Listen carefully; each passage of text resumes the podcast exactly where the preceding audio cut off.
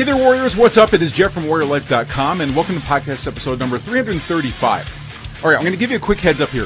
There is a lot of great information in this podcast episode.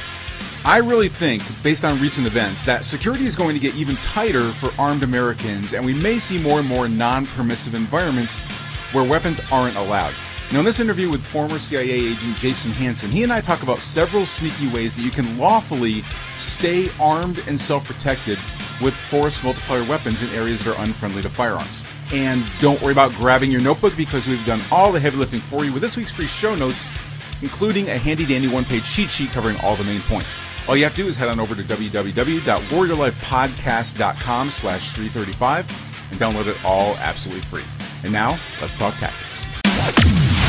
Tactical firearms training, urban survival, close quarters combat. Welcome to the show that helps you better prepare for any threat you may face in your role as a protector and a patriot. This is the Warrior Life Podcast. It's the challenge of many an everyday warrior who understands the need to be self protected at all times. I'm talking about the non permissive environment, or NPE. This is anywhere that you'd like to be armed, and actually, most often where you should be armed, but you cannot legally carry a gun, maybe not even a knife or other weapons with you in these areas. But NPEs don't have to mean that you're wide open for targeting or defenseless against an attack. If you have a clever mindset and a bit of ingenuity when it comes to adapt, adapting your self protection plan for restrictive environments. So, how do you arm yourself? What special tactical considerations become more important when you're not carrying your pistol or other tactical folder? How far should you bend the law to protect yourself while staying on the right side of local regulations? Well, these are questions and more that are exactly what we're here to find out in this week's episode of the Warrior Life podcast. Hello, everyone. This is Jeff Anderson, Executive Director of WarriorLife.com, with another podcast to help you better prepare for any threat you may face in your role as a protector and a patriot. And with us today to give us the CIA perspective on NPEs and how to adapt to them tactically is Jason Hanson. Jason, welcome back to the podcast, man. Hey, thanks for having me back, Jeff always good to get your kind of uh your insider perspective on and especially these kinds of topics i know like urban escape and evasion is something that's very important to you and something you train people on so i really want to I'm, I'm curious to really get your perspective on these types of things that we all kind of deal with um, listen everybody if you haven't listened to other podcasts that we've had with Jason. Um, he's a former police officer who set his sights toward the Central Intelligence Agency, spending nearly a decade in the CIA, earning two exceptional performance awards and distinguishing himself among the other CIA operations personnel. Now, leaving the CIA to start a family, Jason continued his research and work using the CIA skills he developed to adapt them for civilian use so that citizens could be better prepared for everything from protecting yourself and those you love from a violent criminal attack to surviving during times of civil unrest and martial law. He's been featured on television Shark Tank, where he won a deal for bringing his skills and spy gear to a wider market. And his book, Spy Secrets That Can Save Your Life, is a bestseller that, frankly, everybody should have in their library to help you master escape and evasion tactics for worst case scenarios. Now, you can learn more about Jason and his work over at his website at www.spysurvivaltraining.com. So, Jason, when it comes to non-permissive environments, I, I you know, it, could be your job, it could be the bank, it could be on a flight somewhere at the airport. Um, it, it can be, even be just in another state where you maybe you're not allowed to even carry a weapon or something. But there are things that we have to take into account because we have these legal requirements of us, but we all want to stay prepared as well. So when you're when you find yourself carrying an or being in non-permissive environments what are maybe like the top three or so tactical considerations that that change for you that you really kind of have to kind of keep foremost in your mind when you're in these environments but you still want to stay self-protected? Yeah absolutely. I mean it all comes down to no matter what i'm going to have some type of gear or some type of weapon on me. So I think a huge myth in the spy world is that, you know, every spy is walking around with a bazooka on him and 20 knives and, you know, 10 Glocks and that kind of stuff. And in certain environments, you do have a gun. Certain places, you do have a knife. But if you're, let's just say you're a spy on the streets of France, if you're walking down France and you get pulled over by the cops and you get searched, you obviously can't have a gun found on you, can't have a bunch of knives and that stuff. So you are in a non permissive environment. So when I'm going around, you know, one of the things that I love to do is just talking about gear is the nut on a string, making I'll take a necklace, put a piece of paracord, have a huge nut that I bought at Home Depot, and you know they cost less than a buck. And that nut on a string, again, looks like some boring necklace, some decorative thing. But if you take it out and stop flailing it around, you can crack somebody's skull open in a heartbeat. You can defend yourself. So if I'm going through an airport in a plane, you know, I'm not going to have my nut on a string together. I, I separate them and then I put them together once I get through security. But in my bag, you know, I might have a paracord necklace and then the nut itself may just be sitting there in my laptop bag. And I go to the bathroom, I put them together. And, you know, that's just one of the examples of one of the items that I'll always carry with me in a place where I can't have my knife, in a place where I can't have my gun. So besides like weapons, what is there anything like mindset wise that people should keep in mind when they're when they're kind of in these environments um, that maybe like because we always say like the mind is like the best weapon that we have, right? Like, and I and yep. I believe that's true, but so but is there anything when they're in those environments? Again, it becomes kind of more of like a I don't want to say a fear based thing, but it's like you can feel more vulnerable. A lot of us that become very connected to our weapons, right? Like we train with our weapons. We're used to having our weapons and and without those, it almost feels naked sometimes. Um, are there any other tactical considerations, maybe from a mindset perspective, that change for you when you're in non-permissive environments when you don't have those those weapons to go to? I mean, I'm certainly a lot more cautious. Not that I'm looking for violence or I'm looking for a gunfight, but you know, I live in the state of Utah. I carry concealed every single day. Um, usually, it's a Sig P365 in my pocket or a Springfield 1911 on my hip. But I've always got a gun on me, so I'm not worried you know, not that again, my small town in Utah doesn't have any ghetto areas or dangerous areas, so I'm not going through any bad place. But I'm not worried about going out at night. I'm not worried about walking through the Walmart parking lot at night. But if I'm overseas or I'm in some place, let's just say California, where my in-laws live, if I'm going to certain areas, especially passing through more dangerous areas, I'm a lot more cautious. Meaning, I'm not going there at night. You know, I may take a different route, even if it takes me 10 minutes longer, not to go through there because you know even though I've got my nut on a string and some other weapons we can talk about later, they're not as good as a gun. They're not as good as a knife, that kind of thing. So yeah, I'm absolutely more vigilant when it comes to situational awareness. I'm more vigilant, you know, checking my mirrors, making sure I'm not being followed home or I'm not being followed foot. So I'm more on my A game when I'm on these or in these type of environments. Yeah, it's interesting also from kind of a route perspective or where you where you I always we always say like the best way to not get in a, a, a, fight with bikers, stay out of biker bars, right? Like it's kind of a mm-hmm. joke we always have in the industry, but it is interesting. So if you have like a, um, a an improvised weapon, like you said, like a nut on a string, um, in these type of like there might be environments that you're in that um, it's not going to necessarily be a targeted attack, like an active shooter. Wait, I mean, it can be in those areas, but a lot of times it might be just somebody that gets into a fight at the at the bar in the in the restaurant at the airport or something like that, where they're not like heavily armed themselves. They're not organized for an attack but you're probably better armed than they would be in that non-permissive environment for a, a, target of opportunity or something like that as opposed to if you're if you are visiting an area that you're not familiar with you would better choose like to stay out of areas where people maybe are more heavily armed or have more numbers or it could be a more targeted type of attack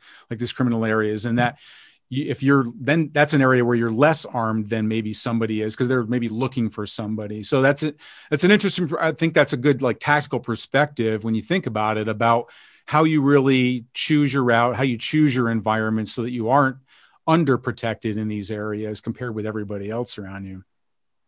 Yeah um, i mean i was in puerto i was in puerto rico on business about four months back you know during the pandemic.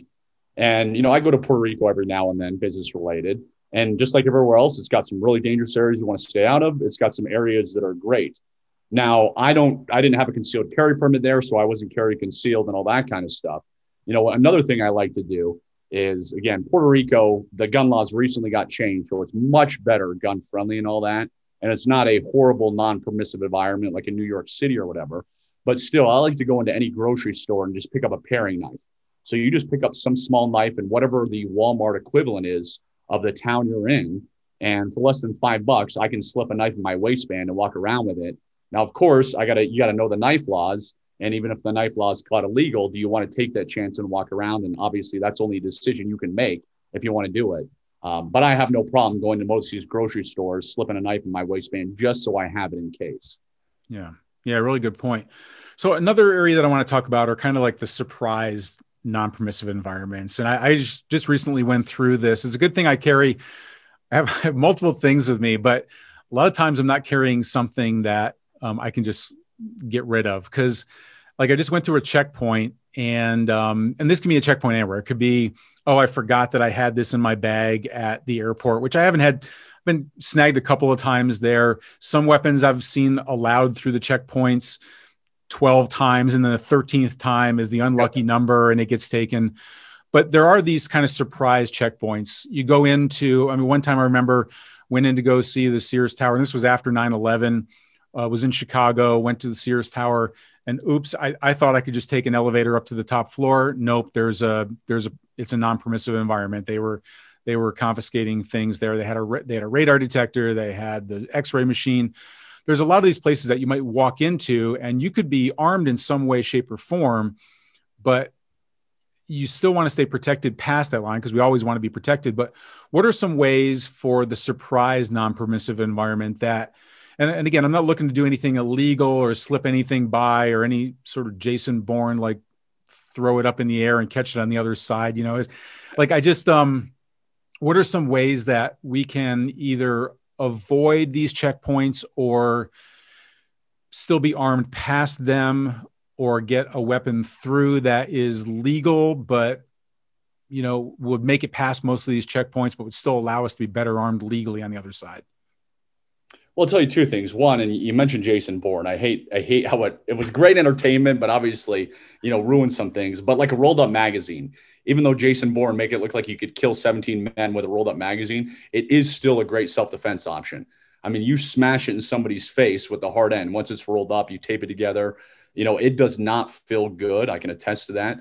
So having a magazine handy in the car, if you think you're going through an NPE, if you're going to the Eiffel Tower or whatever you're going to, you know, just carrying a magazine, you know, carry something nondescript, non-intimidating. You know, if you're in certain countries, you don't want to have ballistic magazine or the NRA magazine, obviously. Pick pick something boring. Uh, but that's a great thing that if you it creates distance again, you can shove in somebody's face, creates that space and window for you to escape. Uh, the other thing is I've been in these environments and depending on where it is, some of the security is so bad that one time I went up and I knew I wouldn't be able to carry a gun, but I thought I might be able to get a knife away with it. And I show up there and they got the security guards and they're like, empty your pockets, let me see everything. So I took my knife out and just palmed it. So I was like, okay, I'm gonna empty my pockets. It was, I had my uh, money clip there and underneath that was my pocket knife, but they couldn't see anything. And I just held my hands out. They wanded me, did the whole wanding thing, said, you're good to go. And then I put my stuff back in my pocket and was able to get through with my pocket knife. Now, again, I'm not recommending that thing, but I'm more confident and, you know, been doing those things more than once. Uh, so, and again, it also depends on where you go. I mean, I, you're probably not worried about the Eiffel Tower or Sears Tower, but if you're going to the real bad place, you may say, Hey, I'm going to risk trying to get a pocket knife through here because my family's safety is worth it. So it's, it's obviously a case by case situation. Yeah. Yeah, absolutely. I mean, I, I have a whole laundry list of ways that, um, or, or, times where I mean, my son. I remember my son one time going. Through, we were going through the airport, and he was only, uh, I guess he was maybe about like 14 or 15 years old. And he's a big blade guy. He's he does blacksmithing. He makes knives and things like that. And I just remember going. We were going through the Chicago airport, and they caught. He had a, one of his knives in his backpack, and the guy pulled it out. You know, it was kind of went through the X-ray machine, and my son forgot about it. And he, mm-hmm. his eyes just went like when the guy pulled it out. My son thought he was being hauled off to jail. And um, the guy said, I'm sorry, but we can't, you know, he kind of chuckled about it, but the guy said, like, you can't take this on. And so my son said, no, no, get rid of it. Get rid of it. I didn't mean to have it. I didn't mean to have it. He took it in there. And then all of a sudden my son remembered like, oh my God, I've got the other knife. And he had this like gigantic knife in the bottom of his backpack that he pulled out. Like they didn't even, it's like they didn't even notice it or they got used to seeing, they saw one and thought that was, okay, this is what we were looking for because it oftentimes gets passed on from like, hey, there's something in this in this um, in this backpack, and they go in there and they just kind of piece around it somewhere in the bottom. It might just be a verbal thing from the other from the other officer or whatever. But again, not saying everybody go ahead and see how what kind of bazookas you can smuggle through the airport, but um, it's interesting, kind of the levels of security at different places. Um, yeah. Well, I mean, I, have got a quick, funny, similar story to your son's. Is one time I was in JFK and I was in New York City doing some knife training, and I had five blades on me And of course, traffic, you know, getting out of the city back to JFK is a nightmare. And so it took forever and I was going to miss my plane. So I did not have time to check my baggage. And I'm running to get to TSA pre check, uh, pre-check, sticking my hand in my luggage, trying to find these five knives so I can trash them. But as I'm running, of course, I cannot find these knives anywhere in there as I'm reaching my hand in. So I'm like, screw it, let's see what happens. So I go through TSA pre check, and the guy's like, "Hey, you've got two knives in your bag. You can't have these two knives." And I, you know, I'm thinking, well, actually, but there's five knives in there. You know, there's three other ones in there. But like you said, security is very different depending on where you're at. Yeah, yeah, very, very true. And I've there have been. I mean, this is all on topic with what we're talking about because I'm thinking if uh, I'm, I'm assuming that the bad guys don't never listen to my podcast. They hate my podcast. Only good guys listen to my podcast. But I mean, it is um, it's so common at places like airports where oh, I didn't realize that was in there. And again, I've had knives go through 12 times and then stuff that I didn't even realize was in there was down at the mm-hmm. bottom of my bag and I pull it out like forever. And I've taken that that backpack through so many times. And so um, it seems to me like even if you have stuff that you don't mind losing if it does get caught that there's probably some times where it can get through and you don't really you know it's not going to be it's not going to be questioned all that much. But then again i've had things like the badge that i carry um, just that alone has has set off their warning signs and they let me all they always let me through it because it's just a pin on the back of the badge but sometimes they pick that stuff up too. So you just never really know. You just got to be able to weigh out the risks and the benefits of of you kind of going into those environments and what you take with you. Yeah. Well, I think one of the things that is perfect for this is one of the things we're talking about in business is having throwaway items. So having a throwaway knife or a throwaway gun. So when these security guards are searching you, you know, usually low level guys, not making a ton of money. So they're looking for one thing and one thing only. So if they find that one knife, they're like, okay, I found it. There's no other knives in there same thing as a lot of people I work with are like, hey, I want to hide my guns. You know, I'm worried about Biden taking my guns. How do I hide them? Well, one of the things you do is have a throwaway gun. So if heaven forbid a worst case scenario, you've got some government jackbooted thug knocking on your door, they just really want to be able to go back to their bosses and be like, hey, look what I recovered. So I have ghost guns. I'm a big fan of building ghost guns. So if you have some throwaway gun, you know, some gun you bought at the gun store, it's on the books, you don't really care about it and like it, which I own so many guns. I have plenty of guns that I'm like, yeah, I really don't like that one. You know, it was a bad purchase back in the day. So if you have that throwaway gun where you're like, yep, here guys, here's my, you know, whatever crappy gun you don't want, then they go get back to fill their quota. They get to check the box and you've got all your ghost guns buried somewhere or hidden somewhere. Yeah, that's a that's a really good point when it comes to even just the mindset of people that are carrying out, carrying this out. Right, like there are barrier. There's really uh, there was a lot of really good nuggets of wisdom in there related to the mindset of the people that you are kind of challenged by. So good stuff. Uh, listen, everybody, we've been talking with Jason Hanson of spysurvivaltraining.com about how to stay safe and self protected in non permissive environments. And of course, we have a lot more coming up, including how to legally arm yourself in areas that you're not allowed to be armed, do it yourself weapons of opportunity anyone can use at a moment's notice. And also, I'm going to ask them for some simple drills that you can do today to be better protected in even the most restrictive environments. All that and more coming right up. But first, check out this special message. In the last two decades, over 7,000 American soldiers have lost their lives on the battlefield. Yet in that same time period, we've lost over 100,000 to veteran suicide and hundreds of thousands more of our brave warriors and their families continue to suffer every single day from the mental scars of war, otherwise known as combat related post traumatic stress or combat PTSD. Enough is enough. We're doing something about it. Our 501c3 nonprofit, Operation Save Our Soldiers, is helping to change the lives of our brave men and women struggling with combat PTSD with our direct sponsorship of an exclusive warrior retreat and a revolutionary new therapy that's literally putting an end to their symptoms and suffering as little as just one two hour session without drugs or the old school talk therapy pushed by the VA. The results are instant and permanent, but we need your help. Soldiers pay nothing for the solutions they receive at these warrior retreats, which means from time to time we have to ask for assistance to help sponsor their travel and attendance. With as little as just a $5 donation right now, you can help change the life of one of our brave soldiers and help them finally win the battle against combat PTSD once and for all.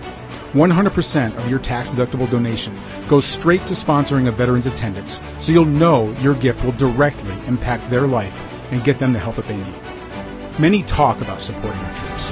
Today I'm asking you to do something about it. please help sponsor a soldier today by going to www.operationsaveoursoldiers.org. Okay, we're back with Jason Hanson of SpySurvivalTraining.com, getting some tactical tips on how to stay armed and ready in non permissive environments where weapons may not legally be allowed.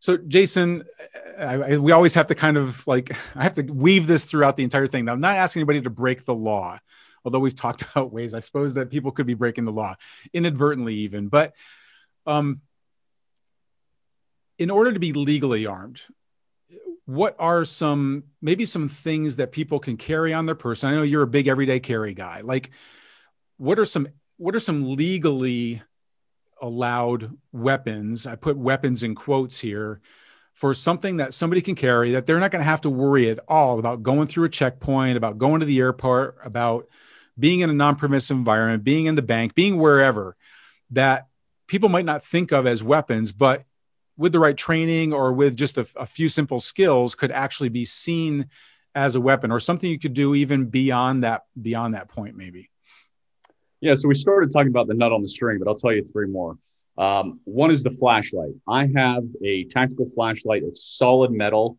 you could crack somebody's skull open in a heartbeat it's on my nightstand i use it for home defense but when i travel and i'm traveling right now i'm at a hotel as we speak i always keep it on the nightstand in the hotel so flashlights, you can go through the airport, you can carry them with you, you can carry them on your hip. And if you whack somebody with that, as I said, you're going to do some serious damage. So I'm a big fan of flashlights. That's one of them. Uh, second one is a tactical pen. Now, it, tactical pens, I've been hearing more and more people have been getting them confiscated, and it depends on what airport you're going through. I personally have traveled all over the world with my tactical pen. I've never had an issue. But what I do is when I'm going through, I take the cap off, I put it on the other end so it kind of hides the pointy end, and then I just put it back in my laptop bag. Again, I've never had an issue, and Tactical Pen is great. And I've had people from all over the world who've used it to save their lives. So I think that's something you should always have with you. And then another one, and this is more similar to a nut on a string, is get a, a gallon Ziploc baggie, one of like the quality ones, not a cheap one, and just fill it with some change and carry in your pocket like you're carrying around change. And the gallon Ziploc baggies are big enough that if you take it out, and again, same thing, if you're using it as a flail, if you're swinging around and you whack somebody with that that uh, sack full of pennies or quarters or dimes, you know, whatever you put in there, that's going to hurt also. So nobody's going to question you if you have, you know, some pennies, some quarters, whatever in your pocket in a Ziploc bag. It looks normal, uh, but it can hurt and be used as a self defense weapon. Yeah, there's some really great options. Um, one of the other things that uh, I've, I've talked about this a few times on podcast before, but the soda cans on flights. Um, one of the first things that I've always done is kind of take that thing and take it into the restroom there, uh, empty it, and then crinkle it back and forth. I mean, anybody's been ever been cut on a on a torn mm-hmm. um, soda can, but those things can be just squashed down, and basically you can make a very very razor sharp knife that can be used for personal defense in environments like that. Um, again, I'm, I'm really happy that bad guys never listen to my podcast, but that is well, a, um, but it is one thing that I've talked about before about it's, it's a good example of a weapon of opportunity beyond the, um, beyond the checkpoint. And that's kind of where I wanted to go next. What are like, um, we talked about, oh, that's one, but we've talked about also like using a newspaper or rolled up magazine. So in these non-permissive environments, what are some other maybe some some weapons of opportunity that can either be used or crafted from things that are there um, that you don't necessarily like? Basically, if you don't not carrying anything on you. Well, the one that let me jump back and say okay. is going through uh, checkpoints. A lot of times people have backpacks, you know, tourists, and they open the backpack, but you see the carabiners clipped on them. Mm-hmm. And so carabiners are great for brass knuckles. So if you get one of the larger carabiners, a quality one, and you put it right over your knuckles, if you punch somebody, it's going to smash anything in its way. So nobody thinks twice of having a carabiner hooked to the back of your backpack, going through the airport, going in, you know, courthouse, wherever you might be going. That's an NPE. And so that's one of the things that I'm a fan of that I also have on my stuff. Just because you can slip it over your knuckles in two seconds, everybody knows how to punch. So it doesn't need any skill or anything with that. Um, now, as you said, okay, what if I'm in there and I don't have anything on me? What if there's no tactical pens, no nut on a string, no nothing? I'm just looking for any hard object. I mean, I'm keeping it the kiss uh, kiss simple, you know, keep it simple, stupid. So Is there like a loose brick? Is there a glass that I can throw at somebody? Um, you know, there's the old cliche of uh, smashing a bottle and making it jagged. So, you know, I know guys for survival purposes, long story in itself, but you can make a spear where you break off a bottle, put the end of the bottle on a, a piece of wood, and then just tie it around or tape it around. You have a long, jagged spear for emergencies. Now, not something you're going to do clearly just walking into the Eiffel Tower, Sears Tower, whatever, but I'm looking for anything that can cut somebody, can smash somebody. And I'm not looking to stand over them and beat them to death. I'm just looking for that window of opportunity for me to escape. So, what is going to buy me some time to get away to protect my family and get to safety? Yeah, that's a that's another really great one too. And and just just the mindset itself. I hope people are really getting into the mindset and understanding that you're not you don't have to be defenseless in these areas no matter how much i mean they're designed to make you defenseless right? So um yeah that's that's freaking awesome. Um so what are some again because maybe because it does come down to mindset and really changing the way that you think about these things. What can somebody do? Maybe some drills or something that people can do practically maybe even you know today that will help them shift their mindset a little bit be understand that they don't have to be defenseless in non-permissive environments. Um, is there anything that they can do training wise to to be better prepared in these situations? Yeah it's going to sound goofy but it's practicing getting out whatever you have on you meaning like it sounds cool to say, okay, I'm going to keep a bag of quarters in a Ziploc bag in my pocket, or I'm going to keep my tactical pen. But how many people have actually drawn it and tried to strike with it? So I have one of those training Bob dummies in my home office. And so whatever you have on you, wherever you have it stored, is practice whipping that bag of quarters out and whacking somebody in the face, you know, the dummy in the face, or practice taking your tactical pen out and stabbing somebody in the neck if you can't get to it, then clearly you're not putting it in the right place. So I think that's one of the biggest things is you can have the best weapons in the world, but if it's buried at the bottom of your laptop bag and you haven't practiced accessing it easily, then it's not going to do you any good. So just practice getting it out and how you would react in a heaven forbid really bad situation. Hmm.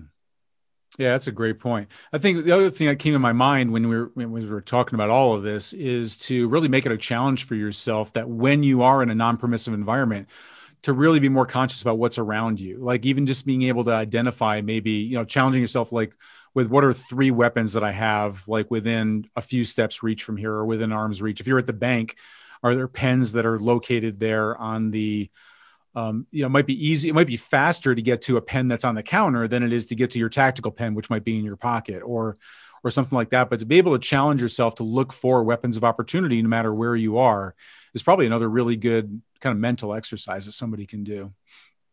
No, that's a great point because I, I do that. And what I do is I look for my exits, I look at other people, and I look for weapons. So kind of the trifecta of things to do. So if I'm going in somewhere unique, I'm like, okay, what are the two exits? Because this is the exit I came in. But what if this exit is blocked by an active shooter? I need to know an alternative exit to get out of there. Then I'm scanning everybody. And when I say I'm scanning everybody, it's not like I'm spending 10 minutes memorizing every feature. I'm just looking up and down and saying, okay, you know, white male, six feet tall, brown shirt, brown hair, black pants, whatever. And it just keeps you mentally sharp. And at the same time, I'm playing this goofy game in my head where, okay, that guy is huge. What if that guy all of a sudden comes and attacks me? What's nearby me to grab? Um, you know, I work out five times a week, even though it doesn't look like it. I actually do. And so I'm, I'm in this gym, and some of these guys are just huge. You know, they're jacked up and they're on steroids. And so I think to myself, all right, this guy is, you know, 10 times stronger than me, twice the size of me. What if he just went nuts on me? What am I going to use? Now, thankfully, that hasn't happened, but those are the kind of mental games that I play with myself. And it doesn't take me long you know, it's something I can do in less than 10 seconds and it just keeps me sharp. Mm-hmm. Yeah. Yeah. Awesome. Uh, the good stuff, man. I always love this. Is why I always love having you podcast. I feel like I've got like 37 different things I could write down right now. They're just cool little tips that I can you know, put into my own self protection program. So, uh, so awesome. I really appreciate it. Listen, everybody. Um, Jason's stuff is really unique. It's really one of a kind. And for those of you, I know we have a lot of people that are that have are on our newsletter that have have contacted me and said that they really enjoy the email newsletters that he puts out because there's true value in them. There's really there's actually tips in them, which is not all that common these days. So uh, there's actually really good advice in there. So and his his a lot of his products are they're based upon stuff that he would normally use or you know, as a, as an agent somewhere or in field operations. And so it's really really cool stuff. I, I highly recommend you go check it out. Um, go over and look at his stuff over at www.spysurvivaltraining.com. And until our next Warrior Life podcast, this is Jeff Anderson saying prepare, train, and survive. You've been listening to the Warrior Life Podcast. We hope you've enjoyed the show. You can help us spread the mission of self reliance and self protection when you rate us and leave us a comment wherever you enjoy these podcasts. And don't forget to check out our posts and videos on our social media channels. You'll see a full directory when you visit our website at www.warriorlife.com. We'll see you next time. This has been the Warrior Life Podcast. Prepare, train, survive.